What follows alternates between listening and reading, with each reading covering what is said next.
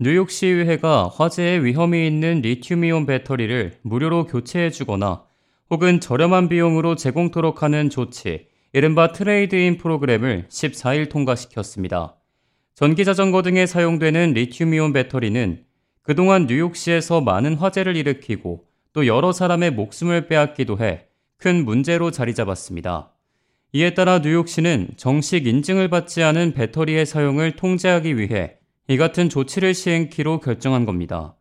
trade-in 프로그램은 뉴욕시에서 보조금을 지원하고 FDNY를 비롯한 기타 시 기관과 협력해 1인당 1회의 교환 신청이 가능합니다.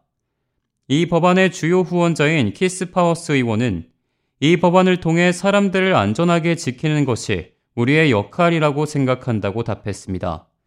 올해 초부터 지난 11일까지 뉴욕시에서는 총 180건의 리튬이온 배터리 관련 화재가 발생했고 이로 인해 14명이 사망, 100명 이상이 부상을 입었습니다. 지난해에도 예외는 아니었습니다. 지속적인 화재 발생과 인명 피해가 발생하자 뉴욕시가 트레이드인 프로그램을 내놓은 겁니다.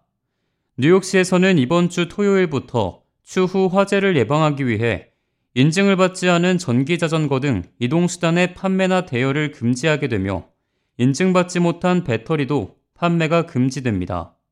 하지만 문제는 이미 뉴욕 시내에서 많은 사람들이 사용하고 있는 인증되지 않은 전기 자전거와 리튬 배터리입니다.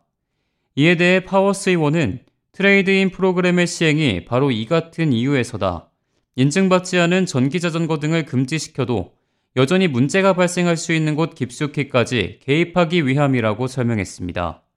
배달 업무를 보는 사람들을 위한 별도의 전기자전거 트레이드인 프로그램도 있었으나 효과는 미미했습니다. 우버와 도어대시 등 배달 플랫폼으로부터 46만 달러의 자금을 지원받았지만 여전히 배달 노동자들이 자전거 및 배터리 교체를 위해 700달러를 지불해야 했기 때문입니다. 대부분의 배달 노동자들은 그 비용을 감당할 수 없다고 답했습니다. 일각에서는 뉴욕시가 새로 내놓은 trade-in 프로그램이 이러한 문제들까지 접근해 해결할 수 있을 것으로 기대하고 있는 것으로 나타났습니다. 시의회에서 승인된 전기자전거 trade-in 프로그램은 에릭 아담스 뉴욕시장에게 전달될 전망입니다. 전기 자전거로 인한 문제를 최우선 과제 중 하나로 삼고 있는 아담스 시장은 이 법안을 지지할 것으로 예상되는 가운데 뉴욕 시장실 대변인은 뉴욕시의 공공안전 문제를 해결하기 위해 배달 플랫폼 업체들과 협력해 나갈 것이라고 답했습니다.